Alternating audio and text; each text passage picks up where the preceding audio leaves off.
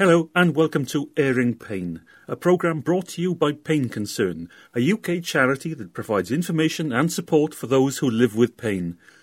Pain Concern was awarded first prize in the 2009 NAP Awards in Chronic Pain, and with additional funding from the Big Lottery Fund's Awards for All programme and the Voluntary Action Fund Community Chest, this has enabled us to make these programmes. I'm Paul Evans, and in today's programme, it is starting to be realised that insomnia can have not just the inability to fall asleep, but the possibility of being asleep, but what is called NRS, or non-recuperative sleep. So people can be asleep, but it not do them very much good. It kind of colours your whole life, but you begin to learn to control it and not let it control you. It sounds very strange to talk about mirrors in relation to a pain that is so great that it can't be relieved by some traditional painkillers, and that seems somewhat bizarre and wacky. More on those subjects later, but we'll start with one person's story of how she copes with chronic pain. Edith Mowatt has nerve root pain, and that's where the root of the nerve coming out from the spinal cord is irritated, pressed on or damaged. And those with it feel the pain along the course of that nerve, say down the leg, even as far as the foot, where the pain is often worse than at its root in the back. Some people will know this as sciatica, but it can range in severity from mild or, as in Edith Mowatt's case, excruciating. If I could describe it in a sound, it would be like a continuous high-pitched scream, which radiated from the base of my spine right down to my feet. I fell at home. I fell over my own feet and twisted as I fell, damaging the discs in my spine.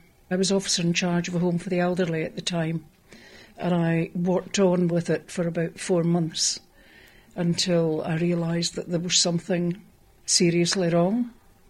I saw my GP and I was in hospital the next day, and that was the end of my career. We'll hear more about how Edith copes with her nerve root pain at the end of this programme. But you'll know by now that one of our aims on Airing Pain is to put questions you've raised with us to our panel of experts. One listener's asked, what's a spinal cord stimulator? How can it help people in pain? And can you get one on the NHS? Well, having been fitted with one of these devices, Edith is in the perfect position to explain the patient's viewpoint. And following her, Dr. Steve Gilbert of Queen Margaret Hospital in Fife will explain more. A spinal stimulator is a machine, a bit like a TENS machine, except it's implanted in me. The electrodes go either side of my spinal cord, and the machine is just at my side where I have access. And I switch myself on and off. And it is easy to work, but it takes a long time to get used to it. A spinal cord stimulator is a machine that's a bit like a pacemaker, which delivers an electrical current to the back of the spinal cord. You've probably heard of a TENS machine, which is an electrical stimulator where you stick pads on the skin over the painful area, sometimes your back or your shoulder or your knee, and it interferes with the pain transmission by activating the pain gate. That means it's using the same nerves, sending messages in and mucking up the pain transmission at the spinal cord level so that you feel less pain. Well, a spinal cord stimulator works in a slightly different way. We're not really exactly sure what the underlying mechanism is, but we've found that delivering a low current to the back of the spinal cord, which is where the nerves all come down inside your spine, so it has to be inserted through a needle or a small operation into that area, it can give you a pins and needles or a numb sensation in the area where you would feel the pain. It doesn't make the feeling go back to normal. It replaces the painful sensation with the pins and needles, or this what we call paresthesia sensation. It has been found to be really helpful for some people with persistent nerve pain, and some people also with complex regional pain syndrome, which is where everything becomes very sensitive in a hand or a foot. It's also been found to be helpful for some conditions such as angina, where you have pain coming from the blood vessels around your heart, but they can't do an operation and can't improve the blood supply. And the interesting thing about the spinal cord stimulator is it actually does increase the supply of blood and oxygen delivery into the tissues. Now, spinal cord stimulators are only done in specialist centres, and so you have to ask your doctor, can I be referred for assessment for a spinal cord stimulator?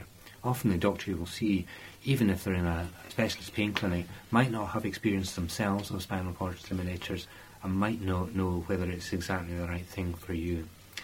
This is possible on the NHS, and it's a slightly complicated route that you have to go through to get the funding for it. Now, with spinal cord stimulation, it is really quite an expensive treatment, but I don't think that this should necessarily stop us exploring this as an avenue for treatment if it's going to significantly improve your pain and your quality of life. But I've got to emphasise that it's only a few people that will actually benefit from a spinal cord stimulator. Dr. Steve Gilbert of Queen Margaret Hospital in Fife. And please do send us your questions via any of the usual routes, which you can find on our website at painconcern.org.uk. But let me just remind you that whilst we believe the information and opinions on airing pain are accurate and sound, based on the best judgments available, you should always consult your health professional on any matter relating to your health and well-being. He or she is the only person who knows you and your circumstances, and therefore the appropriate action to take on your behalf. Dr. Steve Gilbert mentioned complex regional pain syndrome. Now, this is a condition that we know very little about and seem to be poor at diagnosing. But we do know what improves the symptoms and what makes them worse. Candy McCabe is Professor in Nursing and Pain Sciences at the University of West England. She is also a consultant nurse. The most common way that people are first aware of complex regional pain syndrome is if they have a fairly simple fracture, like a fracture of a wrist. And the first thing that they tend to be aware of is that the pain is utterly different to any sort of pain they've ever had before. It seems more than you would expect for a fracture. Even if you've never had a fracture, people commonly report they're very surprised by the level of pain. The other first common presentation is that if they're wearing a plastic cast for that fracture, they feel the plastic cast is far too tight, and they're constantly going back to the doctor saying, my arm's swollen, the cast is too tight, I need the cast changing. And in fact, when it's looked at by the doctor, by the plaster technician, they can see that it's a perfect fit, that there's no problem with it. Then 6 weeks later, when the plaster cast's removed, patients may be shocked to find that they have a very discoloured-looking limb. Now, it's common after a plaster cast coming off that the limb looks a bit different, but with CRPS, people find that the limb may look very blue or red. They may feel that it's very hot or intensely cold. They may find that the skin is shiny, sweaty, and there could be a dramatic increase in the hair growth that's on that limb. So they may find that actually they've got very thick black hair growing on that limb, and their nails have grown phenomenally. The limb is commonly swollen, and again, it's the pain that is the biggest problem to people with this condition. They don't want to touch the limb, they don't want anybody else to touch it, and quite quickly they feel that the limb doesn't belong to them. And commonly, within a matter of days or even weeks, they feel they'd like that limb cut off. It feels alien to them. They don't wish to be connected to that limb any longer. We don't really know what causes it, but most commonly people will present following a fracture or a number of repeat surgical interventions into a limb. The other thing that can trigger it is prolonged casting. So if people have had complex surgery that's required them to be in a cast for a number of months, then that can be a risk factor for developing CRPS. But also you can just wake up in the morning and have a spontaneous onset of symptoms in the limb, which is even more confusing because you're desperately trying to think of what caused it, how did it happen, and there may have been no obvious trigger at all. But the most common things are trauma or surgery and prolonged plaster casting. There's three approaches to the treatment. The first is to deal somehow with that pain. So you would be given a range of different medications to help relieve that pain. And that may range from very simple painkillers up to more complex pain relievers, depending on your level of pain.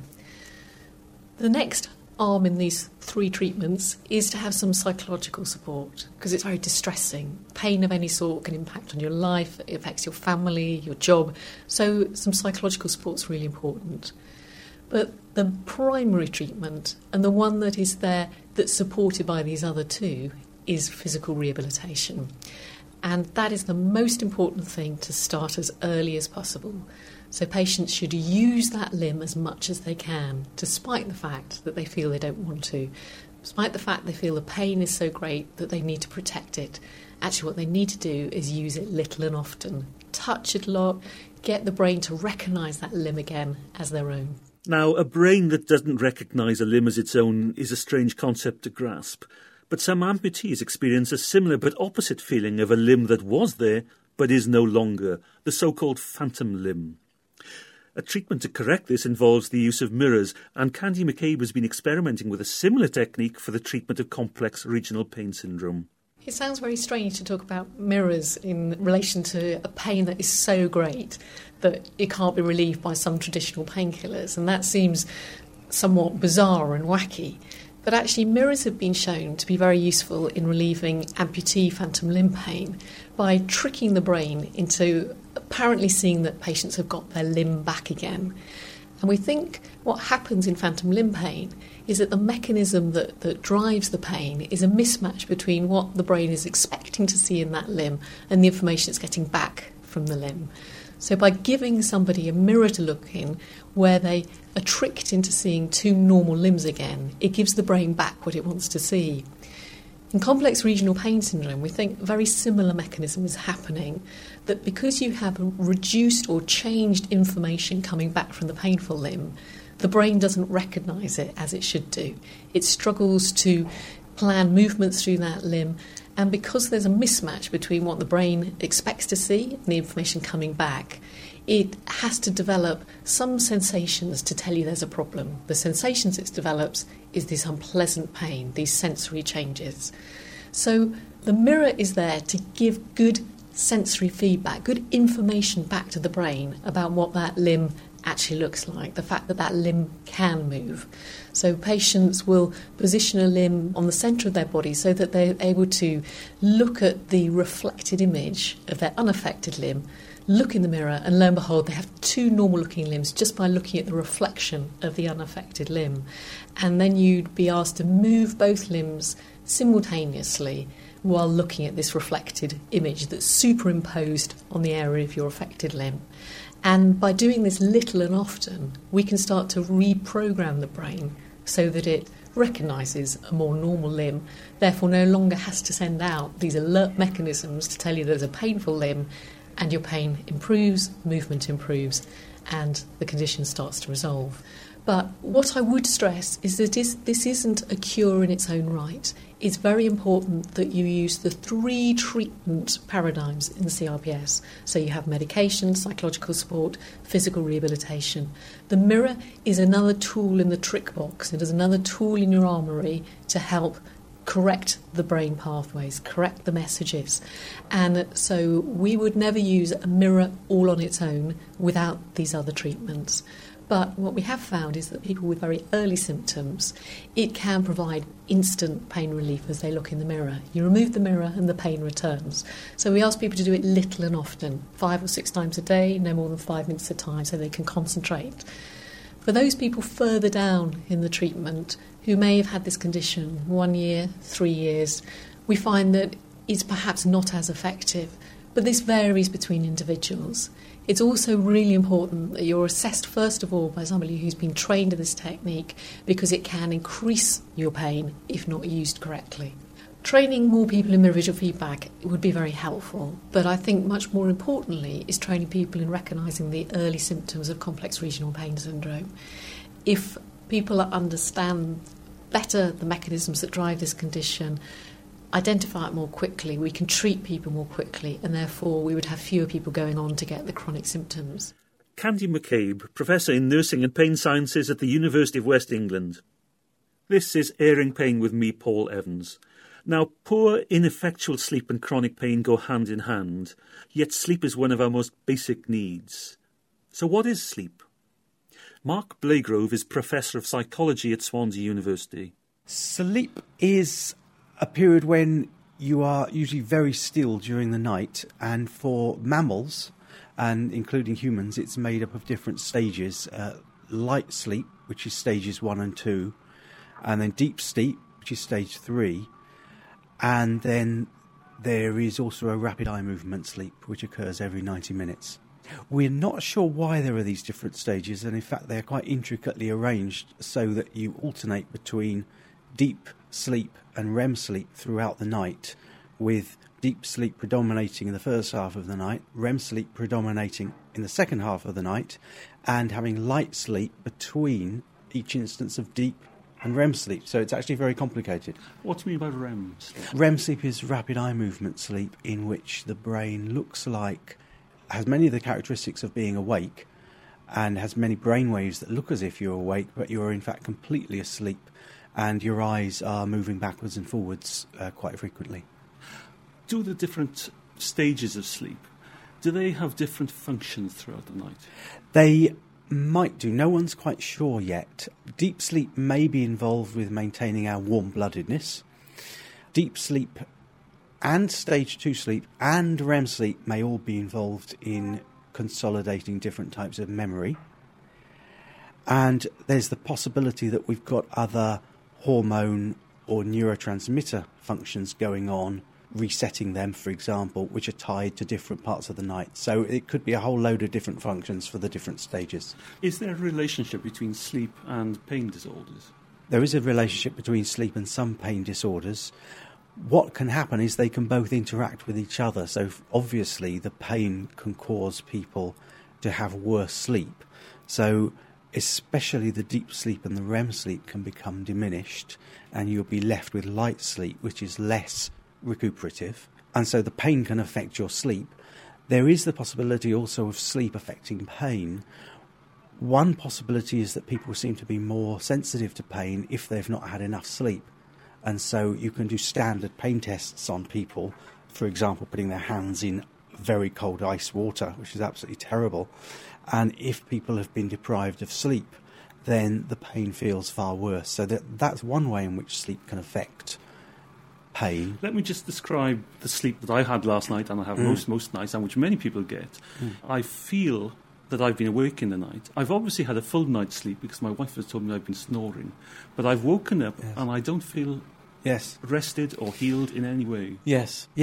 It is starting to be realised that insomnia can have not just the inability to fall asleep, but the possibility of being asleep, but what is called NRS, or non-recuperative sleep.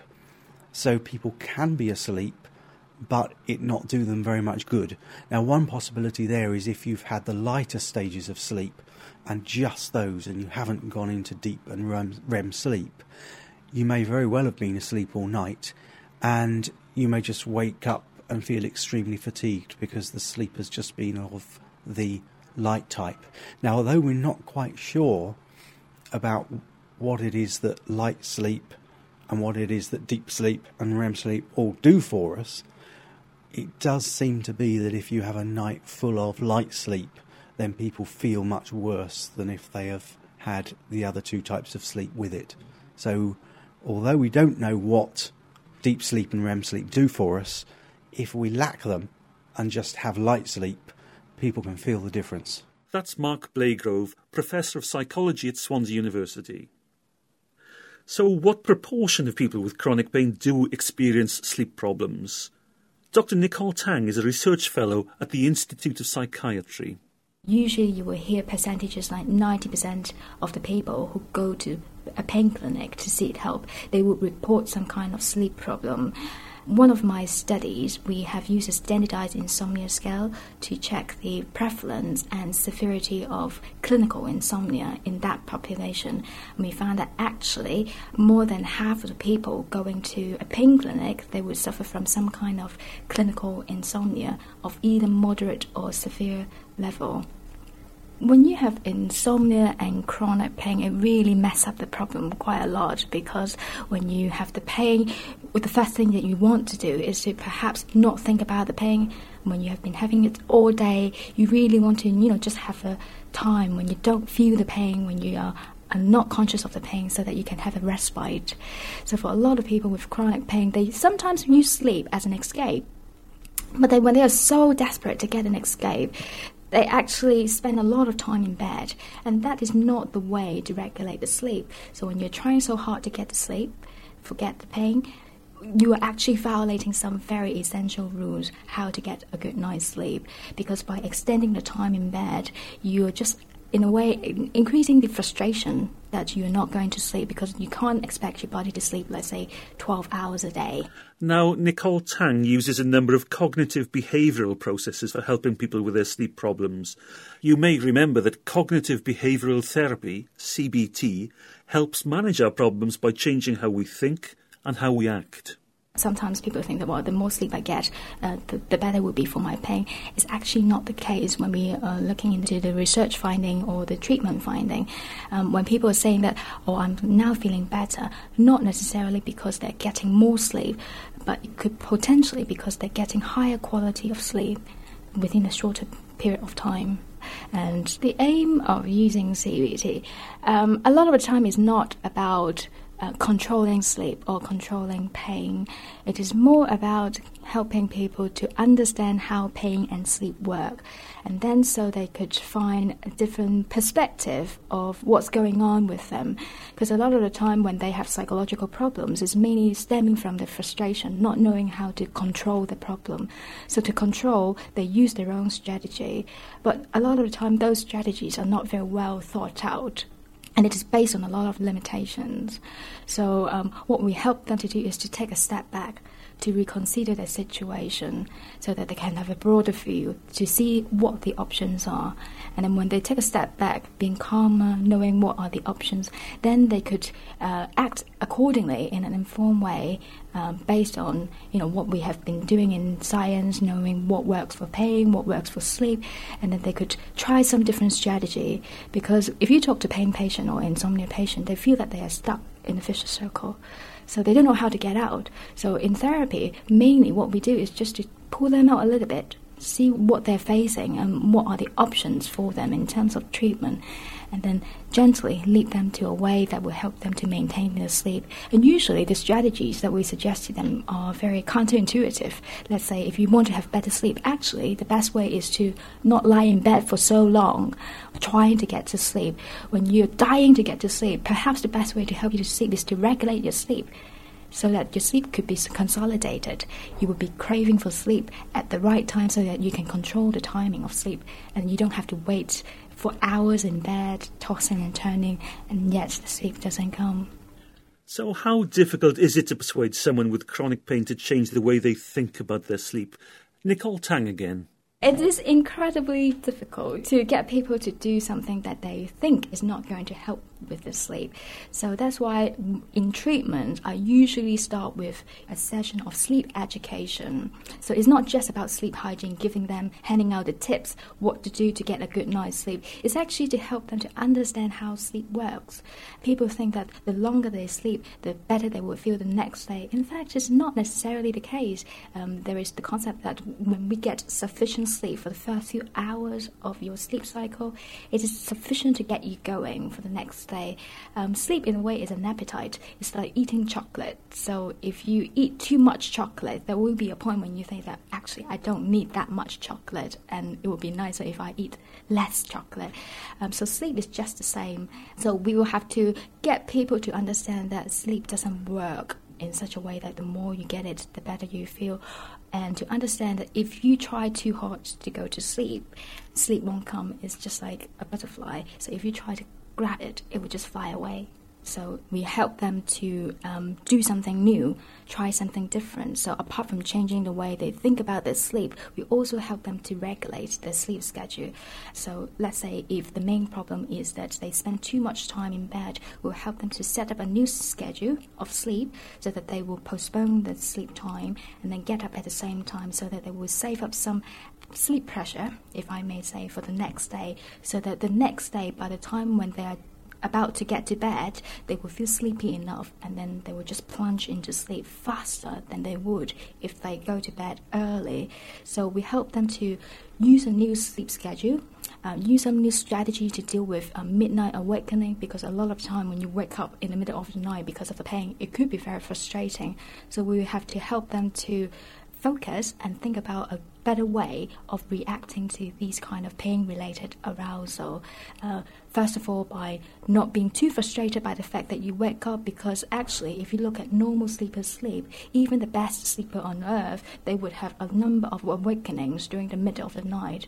But why don't they complain about, waking up in the middle of the night? Is it because a lot of the time they don't remember they have been woken up for no particular reason, because also they can fall back to sleep relatively quickly, so those awakenings will not be registered in the memory. So we're using tricks like that to help them to perhaps go back to sleep quicker, be more accepting of awakening, knowing that perhaps it could be a good thing for them, because if you wake up, that could potentially give you a chance to adjust your body position so that you can feel more comfortable in bed.